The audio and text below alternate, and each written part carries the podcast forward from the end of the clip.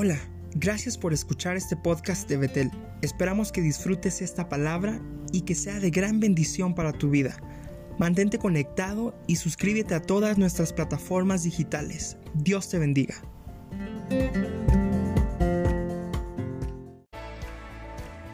Amados hermanos, nuevamente hoy empezamos otra serie de meditaciones de este breve eh, periodo de meditaciones acerca de la vida del profeta Elías, que, de alguna manera tiene un gran paralelismo con este periodo de, meditaciones que algunos hermanos me han pedido y cómo enfrentar la, la, nueva realidad. Y la semana pasada vimos que hay momentos en que hay tiempos de llorar, de berrear, de patalear, de gritar, de decirle todo lo que sentimos a Dios. Él está pronto a escucharnos. Aprendimos que hay momentos ya después que hay que ya callar y esperar en Él. Pero bueno, también hablamos de que tuvimos que haber creado un triángulo de vida, un triángulo de vida espiritual, emocional, económico, y que pasando la granizada, la pandemia y todo lo demás que se ve que va a tardar todavía, pero que la intensidad ha pasado y que tenemos que llegar a esta nueva realidad, lo importante es conocer a través de la escritura, que es nuestra única regla de fe y de práctica, y creo y declaro este, públicamente que aquí está la única verdad, toda la necesidad que el ser humano necesita. No hay nada que el ser humano, que el creyente necesite que no esté contenido aquí. El qué hacer, cómo hacerlo, dónde hacerlo y de qué manera hacerlo. Pero lo importante, hermanos, es ponerlo en práctica. A veces tengo que reconocer que hay ocasiones en que exagero un poco en la hermenéutica de los sermones o de las meditaciones. Y es con el único objetivo de poner una mosca en, el oído del, del, este, del que escucha, no el, el, el, alejarme del exégesis. Quisiera hacer una diferencia o un significado para mí de la palabra exégesis y hermenéutica. Ah, podríamos entrar en un debate muy grande acerca de esto y no es la intención, ni soy un profundo conocedor como debería ser de ello. Pero para mí la exégesis es lo que quiso decir el autor a los oyentes de aquel tiempo y la hermenéutica es ¿Cómo podemos aplicarlos hoy en nuestra vida? Y reconozco, y eso me encanta porque despierta el, feedback con nuestros hermanos, el que a veces me llamen, que, oye, ¿por qué dijiste eso? ¿Qué quisiste decir esto? Porque yo prefiero que, que, haya ese, no debate, porque la palabra del Señor no es debatible, pero sí ese, esa retroalimentación, que en vez de salir fue una buena o mala pieza exegética, pero no hubo nada de hermenéutica, o sea, de aplicación a nuestras vidas. Creo que el principio debe ser que entienda lo que el Señor quiso decir y cómo lo aplico a mi vida personal. Esto es porque ayer, la semana pasada, dije, ahora hay que nadar de a muertito, esperar en Dios. Y creo que eso fue interesante.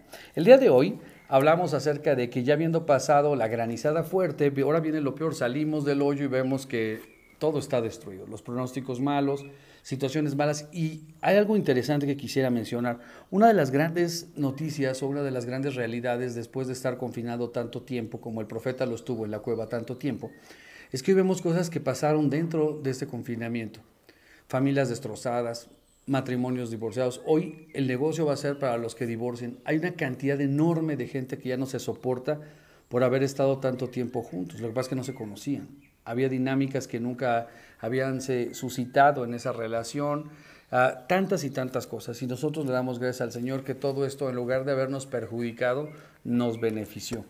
Gracias a Dios, gracias al COVID, y he prometido no ser un crítico de este gobierno, pero gracias al COVID, gracias a AMLO, es increíble lo que el Señor mueve en nuestras vidas, cómo nos ha beneficiado y cómo hemos ajustado muchas cosas en nuestra vida que nos ha permitido salir y crecer. Decía un gran filósofo que de, después de los, ah, eh, los éxitos son precedidos siempre del caos y los que sobreviven es por, no son los que más lo son los más fuertes ni los más ah, inteligentes, sino los que no, no son los más grandes ni los más fuertes, sino los que se adaptan a la nueva realidad. Y de eso se trata esta serie de meditaciones cómo adaptarnos a esta nueva realidad después de haber salido de la cueva en la cual estuvimos confinados, esperando en Dios, pero también, así como hay que nadar de a muertito, también tenemos ahora que tomar acciones importantes en nuestra vida.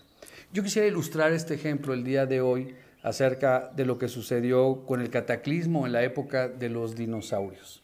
Todo el mundo sabemos y es innegable, la misma escritura no lo niega, sino confirma la creación de Dios de todas las grandes bestias del campo, que en algún momento de, la tierra los grandes animales vegetarianos poblaban y encontramos a grandes dinosaurios enormes que eran vegetarianos, comían verde. Cuando vino el cataclismo, que tampoco es momento de debate, la Biblia tampoco es un libro que trata de eso, pero sí explica y contiene todo, hubo un cataclismo, un cambio climático o un meteorito, nadie sabe. El tema es que empezó a cambiar las condiciones de la Tierra y las grandes plantas, la cantidad tan enorme que había de, de flora desapareció. Entonces, los dinosaurios que murieron son aquellos que no se hicieron pequeños, que no se hicieron ligeros o que no se volvieron carnívoros, que no supieron adaptarse a las nuevas realidades. Y creo que la vida del creyente debe ser así. El apóstol Pablo dijo, he aprendido a vivir en la escasez, así como en la abundancia. Y creo que esto nos ha enseñado a hacer ajustes importantes en nuestra vida, adaptarnos a la nueva realidad y seguir creciendo. Un ejemplo de esto es nuestra iglesia. Y antes de entrar de lleno en el tema, este, es importante cómo la iglesia hemos tenido rápidamente que ajustarnos a la nueva realidad. Esto de estar eh, emitiendo el mensaje a través de, de, la tecnología, pues algo, fue algo nuevo, me tardó un par de semanas y perderle miedo a la cámara, preferí hablar ante mil personas que ante la cámara el tener que buscar gente profesional que lo hiciera, el tener que los miércoles del culto de oración, el, este, la música empezar a hacer su papel. Y van a ver en las próximas seis semanas va a estar esto brutal en materia de alabanza. Vamos a dar a conocer todos los nuevos programas, las nuevas ideas y no vamos a regresar a la, a la realidad como antes creo que en un buen tiempo, todos con mascarillas, no va a haber tal vez alimentos en algún momento, muchas cosas, pero tenemos que adaptarnos. Así como tenemos que adaptarnos en nuestra familia, tenemos que adaptarnos en la iglesia y hacer ajustes en nuestra vida personal. Y repito, estas cosas para mí han sido... la palabra del Señor para mí hoy es, este periodo ha sido, yo pensé que ya había aprendido mucho, pero nunca dejamos de aprender. En aquellos que aman a Dios, todas las cosas obran para bien. Ya tendré tiempo para después a nivel personal contar todas las buenas y cosas que Dios ha hecho, a pesar de que perdiendo ganamos. Hemos perdido muchas cosas, pero hemos ganado otras. Así es que te invito a que abres tu Biblia en la carta del apóstol Pablo a los Efesios, capítulo 3, versículo 20, y que dice esto. En la versión Reina Valera 1960 dice así. Lo repito, eh, carta del apóstol Pablo a los Efesios, capítulo 3, versículo 20. Dice así, y aquel que es poderoso para hacer todas las cosas mucho más abundantemente de lo que pedimos o entendemos, según el poder que actúa en nosotros. ¿Te acuerdas que yo dije la semana pasada? Hermanos, ¿qué quisiera más yo pedirle a Dios? Y hice cinco peticiones, ¿no? Si recuerdas, algunos me dijeron, oye, es que buscar primeramente las cosas del reino, lo demás vendrá añadidura. Sí, pero a Dios le encanta que le pidamos las cosas. Y, fíjate lo que dice el versículo 20. Ahora vamos a ver una versión más moderna. Dice, por el poder de Dios que obra en nosotros, coma, Él puede hacer mucho más de lo que jamás podríamos pedir o imaginar. O sea que cuando nosotros le pedimos a Dios algunas cosas, a veces le pedimos así, sabiendo que Él nos puede dar así. Y eso es lo que dice Efesios 3:20. Por por el poder de Dios que obra en nosotros, Él puede hacer mucho más de lo que jamás podríamos pedir o imaginar. O sea, pedimos poco. Dice la Biblia, pedid y se os dará. Pero pedimos un mendrugo en, pedir en lugar de pedir así.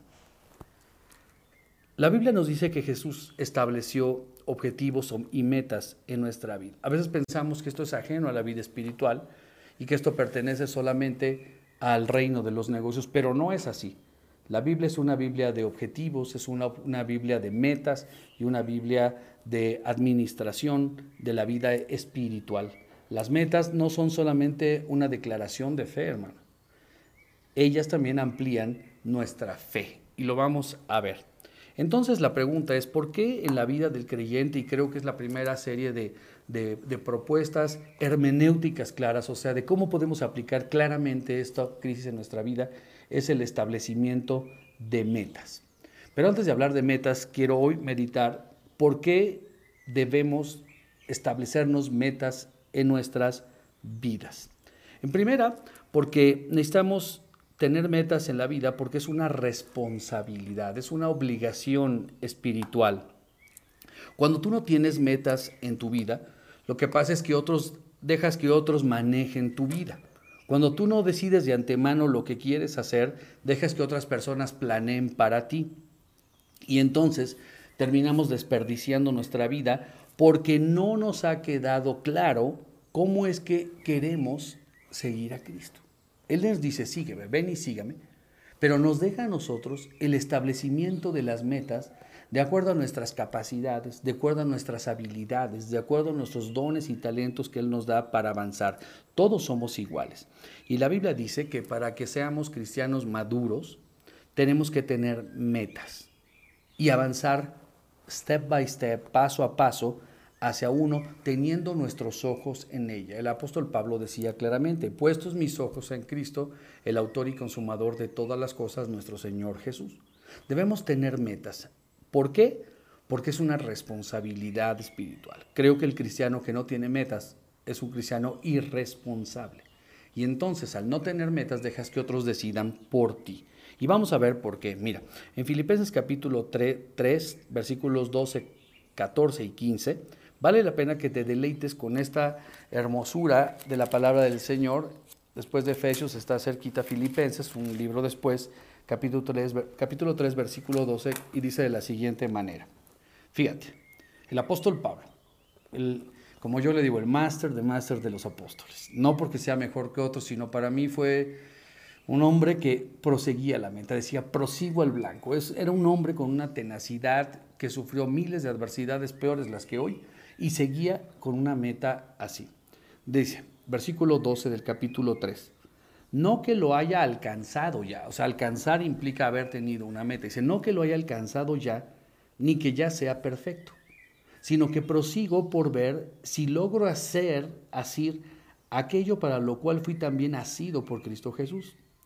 Hermanos, coma, yo mismo no pretendo haberlo ya alcanzado, pero una cosa sí hago olvidando ciertamente lo que queda atrás y extendiéndome a lo que está delante, prosigo, fíjate, versículo 14, a la meta, al premio del supremo llamamiento de Dios en Cristo Jesús. Así que todos los que somos perfectos, o sea, aquellos que hemos sido perdonados, salvados, redimidos por la sangre de Jesús, esto mismo debemos sentir. Y si otra cosa sentís, eso también os lo revelará el Señor. Déjame decirte, la versión de la traducción de la Biblia de las Américas dice así, con eso no quiere decir que yo ya haya logrado hacer ya todo lo que les he dicho, ni tampoco que ya sea perfecto, pero sí te puedo decir que sigo adelante, luchando para alcanzar esa meta. En ninguna de las dos versiones cambia la palabra meta, pues para eso me salvó Jesucristo. Así que sigo adelante hacia la meta, en el mismo versículo dos veces, para llevarme al premio que nos lleva a recibir por medio de Jesucristo.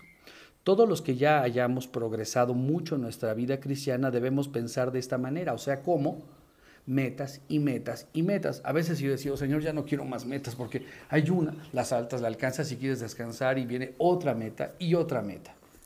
Pero bueno, esa es la vida cristiana, una meta y otra meta y otra meta. Dice, todos los que ya hemos progresado mucho en nuestra vida, y te pregunto si tú has progresado mucho, a lo mejor no has progresado nada porque has, vivido esperando que todos te pongan tus metas en lugar de tú ponerte tus metas. Por eso no has progresado. Y por eso cuando no te las ponen, entonces criticas al dueño de la empresa, criticas al presidente, criticas al ministro, criticas a tu pastor, criticas a tu papá, porque esperas que otros te pongan las metas. Cuando las metas deben ser puestas por ti, en tu relación con Cristo, de acuerdo a tus capacidades, dones y habilidades, pensando en que todos somos diferentes. Y si algunos de ustedes piensan de manera diferente, hasta eso les hará ver con claridad. O sea, la diversidad de pensamiento nos hace ver con claridad. O sea, Dios no nos da así a todos, ¿no? Todos somos tan diferentes, todos pensamos tan diferentes, pero en eso sí tenemos una meta común, en seguir a Cristo y buscar agradar a Dios. Entonces, en primer lugar, las metas es una responsabilidad. ¿Cómo lo podrías aplicar en tu vida? En tu vida espiritual, en tu vida familiar y en tu vida personal. Es una responsabilidad tener metas claras, numéricas en tu vida. Repito, es una responsabilidad de todo creyente el tener metas numéricas, claras, eh, un poco difíciles de alcanzar, pero alcanzables para que hagas el mejor esfuerzo No metas imposibles que te desanimen, pero sí metas que sean, que exijan de ti un segundo esfuerzo. En segundo lugar, ¿por qué debemos tener metas? Porque fíjate, las metas son declaraciones de fe. A veces criticamos a nuestros primos hermanos pentecostales porque ellos dicen, declaro esto. Bueno, hay que entender el la hermenéutica correcta y la exégesis correcta de la declaración de fe. La Biblia cierta dice que lo que declares con tu boca será hecho, pero la declaración de fe es establecer una meta. Si eres un creyente en Jesucristo y te fijas metas, estás diciendo, fíjate, creo que Dios quiere que yo logre esto en este momento. Esto es lo que creo que va a ser Dios en mi vida. Y las metas no son eh, solamente una responsabilidad, son, si lo son es, velo así, es como cuando va el alpinista subiendo y clava el pioleta adelante y dice, ¡pum!, hasta aquí. Y luego tiene que jalarse y, y, con toda la fuerza del mundo llegar a la nueva distancia. Pero tiene que haber la declaración de fe, hasta aquí voy a llegar. Nunca lo hace así porque no va a tener la fuerza para jalarse en vilo total. Hace un pequeño esfuerzo y él conociendo sus fuerzas, dones, talentos y habilidades, se jala y se va avanzando. A veces es mejor avanzar poco a poco en la medida que sea posible, pero siempre con metas, porque metas es una responsabilidad y por como segundo punto es una declaración de fe. Las metas son declaraciones de fe y eso agrada a Dios. ¿A, ¿A quién no le agrada cuando le dice uno de sus hijas? Papá, una de mis hijas dijo, voy a estar cuatro meses guardada voy a adelantar dos materias en este COVID. Bueno, hicimos un esfuerzo dentro de la crisis, pagamos, y en este periodo avanzó dos materias de su carrera universitaria. Eso es establecer una meta. En vista de las circunstancias, voy a avanzar dos materias. Si me, hubiera dicho voy a avanzar, le hubiera dicho no, eso está fuera del alcance económico y del alcance de tiempo. Pero dos es una meta, es una declaración de fe y lo iba a hacer. Y obviamente fue en su eh, interpretación de la voluntad de Dios, yo creo que avances porque ya habías estado retrasado, porque hay la oportunidad para hacerla. Así es que las metas también amplían nuestra fe. Caminamos por fe, en fe y para fe, y las metas son declaraciones de fe, y eso agrada a Dios. Entonces llevamos dos puntos. Uno, llevamos que debemos tener metas porque es una responsabilidad. Como director de una empresa tienes que tener metas. Como pastor de una iglesia tienes que tener metas. Y como padre de familia tienes que tener metas. Y como hijo tienes que tener metas. Todos debemos tener metas. Las metas agradan a Dios. Y en Efesios 3:20 dice, en la versión moderna, por el poder de Dios que obra en nosotros, Él puede hacer mucho más de lo que jamás habíamos podido imaginar. Fue el versículo inicial de esta meditación. Porque, fíjate, nuestras metas a veces son chiquitas, pero en el poder del Señor pueden ser enormes. Tú a veces eres capaz de hacer muchas más cosas de lo que tú crees que puedes hacer y en realidad puedes hacer mucho más. En la hermenéutica de mi vida, por decirlo así, Todas estas cosas yo jamás pensé que podría tener tanto orden, tanta disciplina y tanto control de mis negocios en algo, fíjate. El mandar a home office a toda la gente me obligó a mí a crecer en la tecnología. ¿Qué es esto? Mi generación de los baby boomers, soy del último pelito de la generación de baby boomers. Gente acostumbrada a trabajar duro, a esforzarse, a luchar y todo. No me estoy echando flores, pero ese es el significado de la generación de baby boomer. Éramos enemigos de la tecnología el celular, la computadora nomás era para recibir y a echar llamadas y los correos. Cuando cambió todo esto y todo, cuando estás en Cristo y dices, Señor, ¿y ahora qué hago? Y que te das cuenta que sobrevive no el más fuerte ni el más grande, sino el que se sabe adaptar a las circunstancias, hice una medida rápida, como debe reaccionar el cristiano, con calma, esperando en Dios, confiado, pero también la reacción debe ser rápido antes que el problema te aplaste. Dice el buen dicho, camarón que se duerme se lo lleva la corriente. Debemos esperar en Dios y de a muertito, pero una vez que hacemos las cosas o cuando es momento de esperar o confirmar la voluntad de Dios. ¿Qué hice? Me tuve que meter. Fui, di un tarjetazo, saqué una computadora nueva por internet porque están cerrados los moles. La vieja la tuve que dejar a un lado. No quería gastar en eso porque era codo en eso. Gastaba en otras cosas, ahora tuve que gastar en lo que tenía que gastar. Tuve que cambiar mi oficina para una pantalla grandotota, una cámara buena. O sea, prescindí de muchas cosas Tuve que ir a vender algunas chácharas, ya saben. ¿Para qué les cuento mis leones y mis tristezas? Pero invertí en lo que tenía que invertir. Y hoy te puedo decir que jamás en mi vida había tenido tan ordenada mis negocios, porque hoy llego, me levanto temprano, llego temprano, todo mundo en home office prendo, llego diario con mis metas del día. En la noche anterior, mi día empieza la noche anterior. Escribo todas las cosas que tengo que hacer, ni más ni menos. No pongo demasiado porque sé que no lo voy a lograr, ni menos porque me tengo que esforzar. Pongo lo que es urgente, importante en esa prelación y los apunto te apunto 10, 14, 15 pendientes. Al día siguiente salgo y me levanto y digo, Señor, ayúdame este día. Bastante complicados en esta situación, pero llego, pido mi café, dejé mi, gasté un poquito, arreglé mi oficina. Alguien diría, ¿cómo en crisis arreglas? Es que esa es la forma de vestir, decía alguien. Cuando vas a la guerra, vístete bien. Cuando tienes prisa, vístete despacio. Así es que arreglé mi cueva de trabajo súper bien, mi cámara grande y todo y he trabajado a través de Zoom ahora con toda mi gente, con mis clientes, me he ahorrado viáticos, ya no tengo que estar viajando para todo. Cambió la eficiencia, me volví eficaz, efectivo y productivo. Fue un proceso doloroso, sí. Fue un proceso que tuvo que haber cambios, sí, pero tuve que ponerme metas. Y prosigo a la meta, especialmente en aquellas cosas que son importantes para Dios. Y en tercer lugar, en primera, debemos establecer metas porque es responsable. En segundo, debemos establecer metas porque es una declaración de fe, de nuestra confianza en Dios, de lo que podemos hacer, sabiendo que podemos hacer mucho más, pero nuestra fe es pequeña. Recuerda que el Señor Jesús dijo, si tuvieras fe del tamaño de un grano de mostaza, moverías montañas, pero nuestra fe es chiquita. A veces le dice a Dios, Dios quisiera que me des esto, cuando Dios te quiere dar esto. Y en tercer lugar, porque al tener metas, fíjate, es increíble, enfocamos nuestras energías. Cuando no tenemos metas, es como el cazador que sale con una escopeta, ¡pum!, dispara así. Cuando tienes metas, disparas así. Los grandes hombres tienen una visión así, pero también tienen la capacidad de hacer esto. Es como una cámara. Tus ojos es un ejemplo de lo que es la tecnología de Dios en nuestros cuerpos. Hacemos un zoom impresionante. Cuando volteamos, vemos el árbol a lo lejos y vemos al pajarillo que está allá.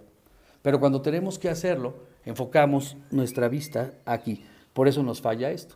La, vista, la edad, es, eso no falla. Ya cuando usas lentes para ver de cerca, es que el músculo que hace el zoom de tu vida se aflojó, es como una liga, se aflojó. Y entonces ya no tiene esa capacidad de ver de lejos, ¡fum! y luego ver de cerca, es como una liga. La estiraste tanto, no cuidaste esto, falta de una alimentación sana, vida, y la edad es una liga, por más que la cuides, se, se va estirando, hace que tengas que usar lentes. Pero las metas permiten enfocarnos en algo, ya no así, sino así. ¿Qué hice? Primero dije, a ver, ¿cuáles de todos mis clientes son los que van a sobrevivir? Estos, me enfoco en ellos. ¿Cuáles de mis clientes están pagando? Estos. Vamos a ver esto. ¿Cuáles son las cosas que los gastos que tengo prescindir? Me puse una meta, pum, en esto. ¿Qué cambios tengo que hacer? Pum, y me puse metas. Y poner metas enfocan tu energía y te hacen sentir bien. Te hacen sentir útil, te hacen sentir efectivo, te hacen sentir eficiente y te hacen sentir productivo. ¿Cuál es la diferencia entre las tres? Fíjate. Eficaz es lograr metas. Eficaz es que lo que te propongas hacer hoy, lo hagas y lo cumplas. Eficiente es hacerlo más con lo menos, que con los menos recursos que hay, como hoy, todos limitados en muchos sentidos, en salir, en economía, en muchas cosas, seas eficiente. Tristemente tuvimos que en la, en la oficina recortarnos 30% de gentes. ¿Y cómo se compensó eso? Con la tecnología. Tristemente porque el precio de este nuevo cambio económico va a ser el desempleo. Y la tecnología es lo que paga el desempleo. Tristemente, y las políticas gubernamentales, la factura va a ser el desempleo. Y más tristemente, en la clase media como tú y como yo, que somos como la carne, el jamón del sándwich, cada vez somos más pequeños. Y aquellos que no tengan menos van a ser como cuando decimos que las tortas pobres, que tienen una rebanada de jamón como un Kleenex, cada vez más delgaditas. Pero en tercer lugar, entonces decíamos que el tener metas enfocan nuestra energía. Y el enfoque o focus es la clave para ser eficiente. Eficaz, lograr metas, eficiente, hacerlo más con lo menos. y productivo, que haya resultado. Cuando no tenemos metas, no somos eficientes. Yo después de un día de escribir 15 pendientes, fíjate, mi vida ha cambiado brutalmente, hermanos. Antes trabajaba como loco y mantenía una gente así. Hoy reduje al 30%, al, reduje 30% mi plantilla en mis negocios y trabajo así. Eso sí, me paro puntual a las 6 de la mañana, pongo mi meditación, oro a Dios, desayuno siempre lo mismo. Dicen mis hijas, soy aburrido, pero tengo que volverme sistemático, tengo que volverme puntual. Llego a la oficina, ¡pum! gritando, no es cierto, ahora siendo más exigente, más tolerante, y no me paro hasta lograr esto. Terminando el pendiente, me salgo de la oficina. Y hoy llego tres y media a casa, puntual, llego a comer con mis hijas en la terraza, disfruto de mi cama, disfruto Netflix, disfruto de los videos cristianos, disfruto ahora más de mi cabaña. Estoy haciendo muchas cosas porque me volví eficiente, eficaz, eficiente y productivo. Claro, a, una, a un precio muy alto. ¿Por qué? Pues porque habíamos, cuando hay todo, cuando sobra todo, pues desperdiciamos todo, todo lo hacemos sin orden. Por eso dice la Escritura, en aquellos que aman a Dios todas las cosas obran para bien. El COVID, la crisis, las políticas nuevas gubernamentales tuvieron que hacer cambios importantísimos en nuestras vidas. Y en aquellos que lo hicimos, saldremos adelante. Y a aquellos que no lo hicieron, no sobrevivirán económicamente, emocionalmente ni espiritualmente. Ahora, tenemos buenas noticias en la escritura. Dios no espera que lo hagas todo.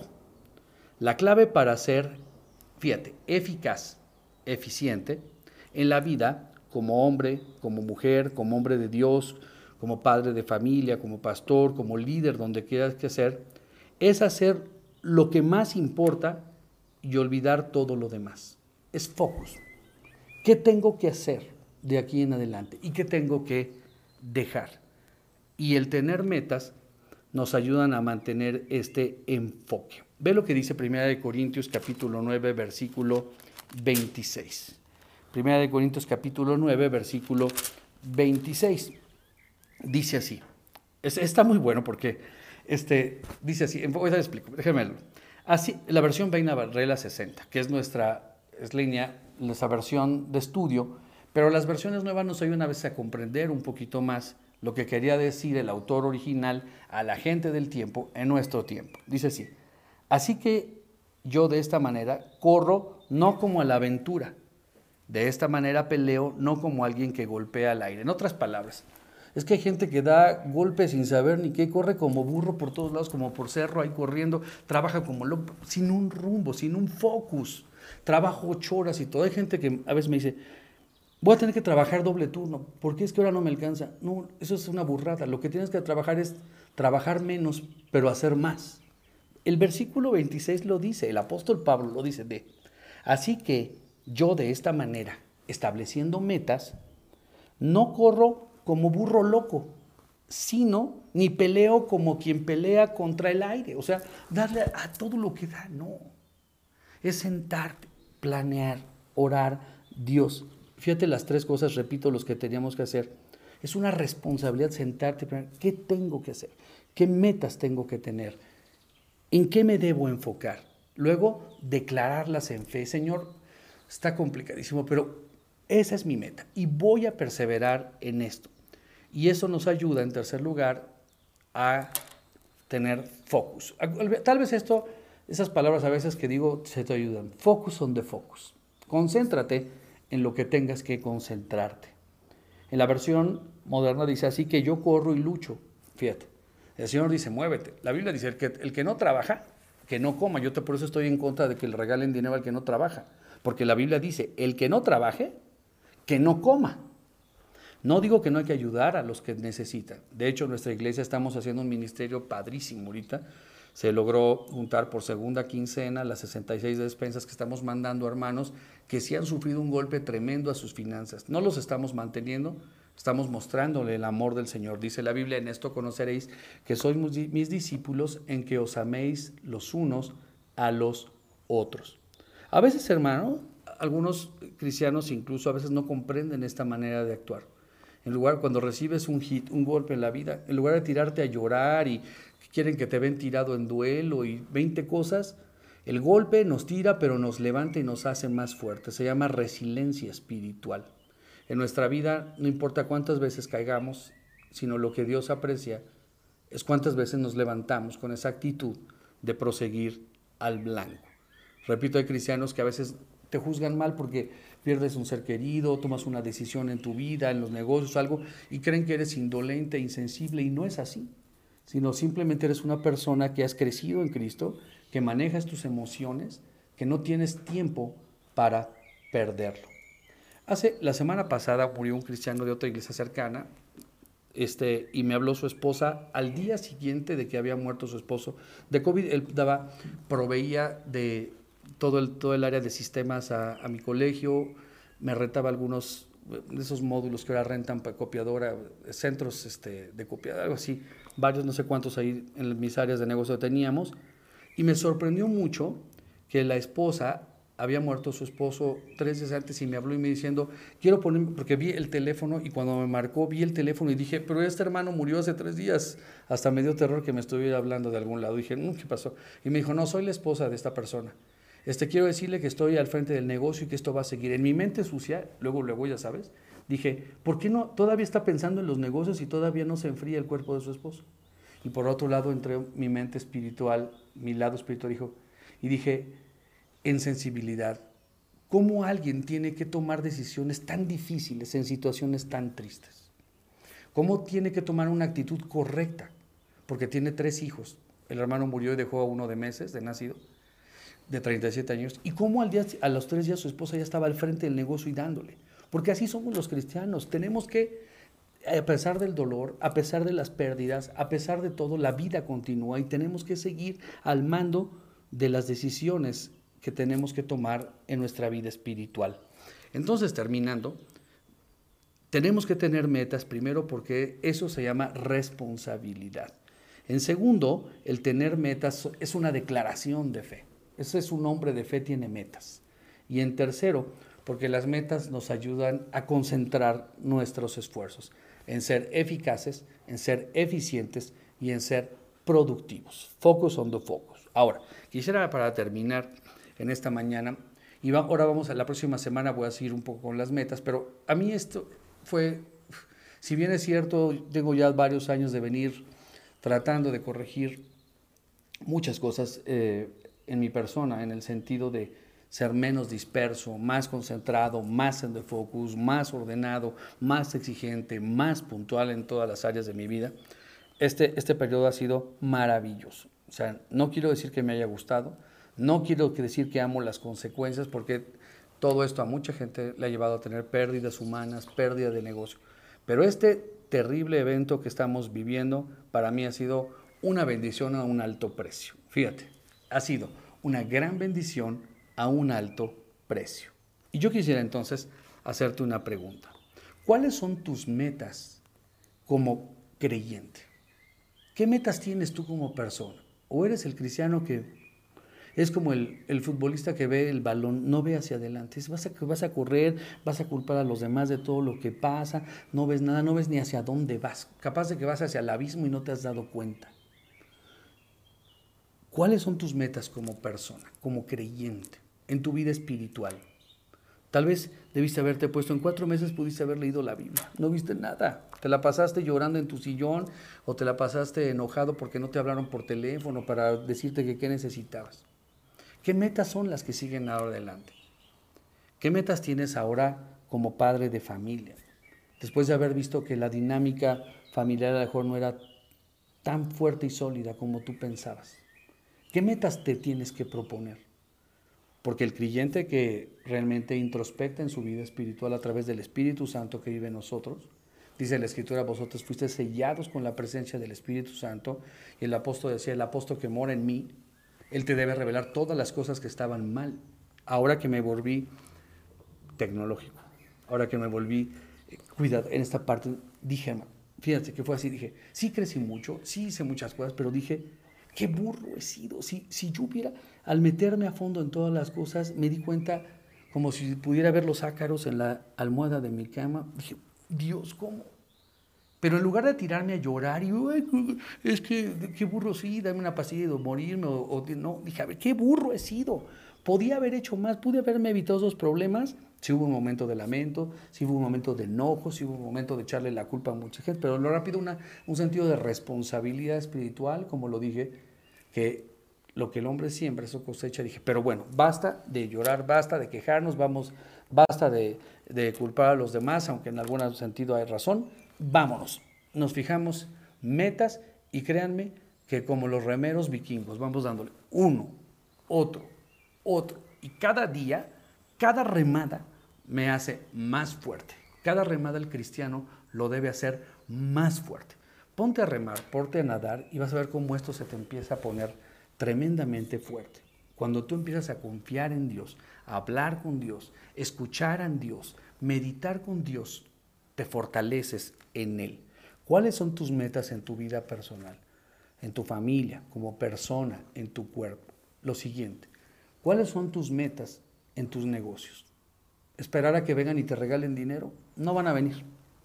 Y no es la actitud del creyente esperar. Fíjate, la cosmovisión latina ¿Te has dado cuenta algo muy interesante? Fíjate. Y está en la palabra del Señor. La ¿Por qué del río Bravo hasta la Patagonia todos estamos igual? Corrupción, pobreza. Porque la cosmovisión que enseñó la conquista católica romana es regálame todo. No solamente en América, te lo puedo comprobar. El sur de Europa, Europa es un, un ente económico poderoso, pero también hay pobres y ricos, fíjate. Los pobres y fregados son los españoles, los griegos, los italianos y todos los que están en el sur. Tienen una cosmovisión latina.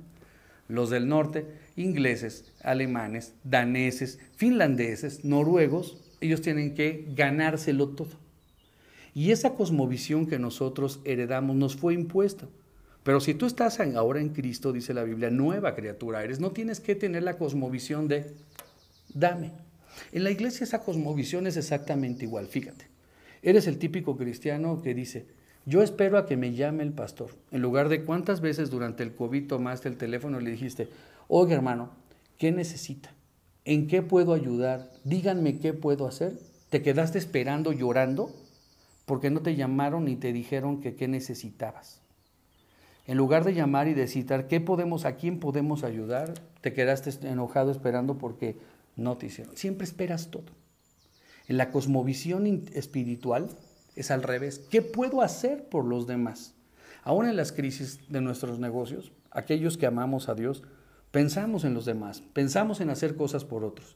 Por eso como iglesia tenemos este, no solamente estamos cuidando de alimentar a nuestra Grey con el mensaje, con el culto de los miércoles, con la clase de Zoom, con la, la nota diaria de meditación, que viene importada, pagando todos los impuestos ahora a la tecnología, bendiciendo a otros por esa, te dije la historia, y ahora no solamente con eso, sino con despensas que ayudan a otros hermanos. Y ahora vamos a tener nuestro Zoom de oración. Y ahora vamos por un nuevo proyecto de adoración, donde los grupos van a seguir igual, pero viene un nivel más de espiritual. Vas a ver la sorpresa que tenemos y a todos los estar invitando a ir. Pero fíjate, la, esperar en lugar de ir y hacer.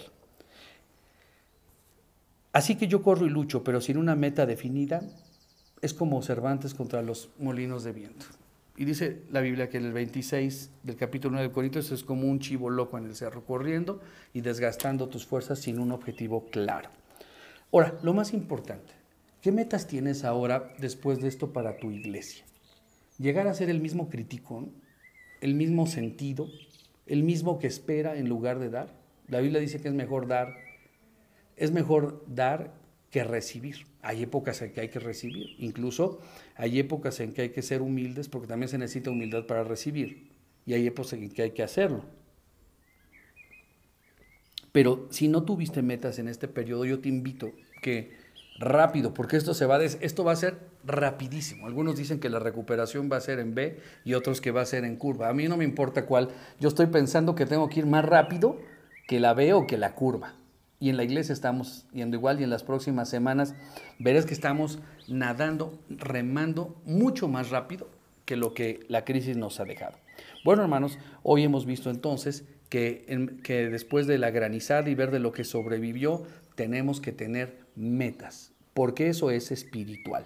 En primer lugar, es una responsabilidad. En segundo, porque la meta es una declaración de fe.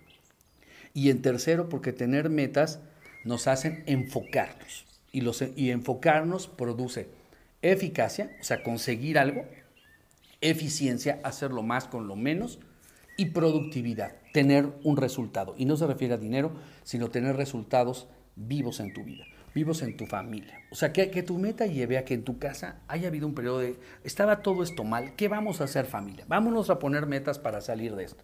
Que en tus negocios digas, fui muy mal administrador, fui mal consejero, hice mal estas cosas, pero ok, vamos a ponernos metas para salir.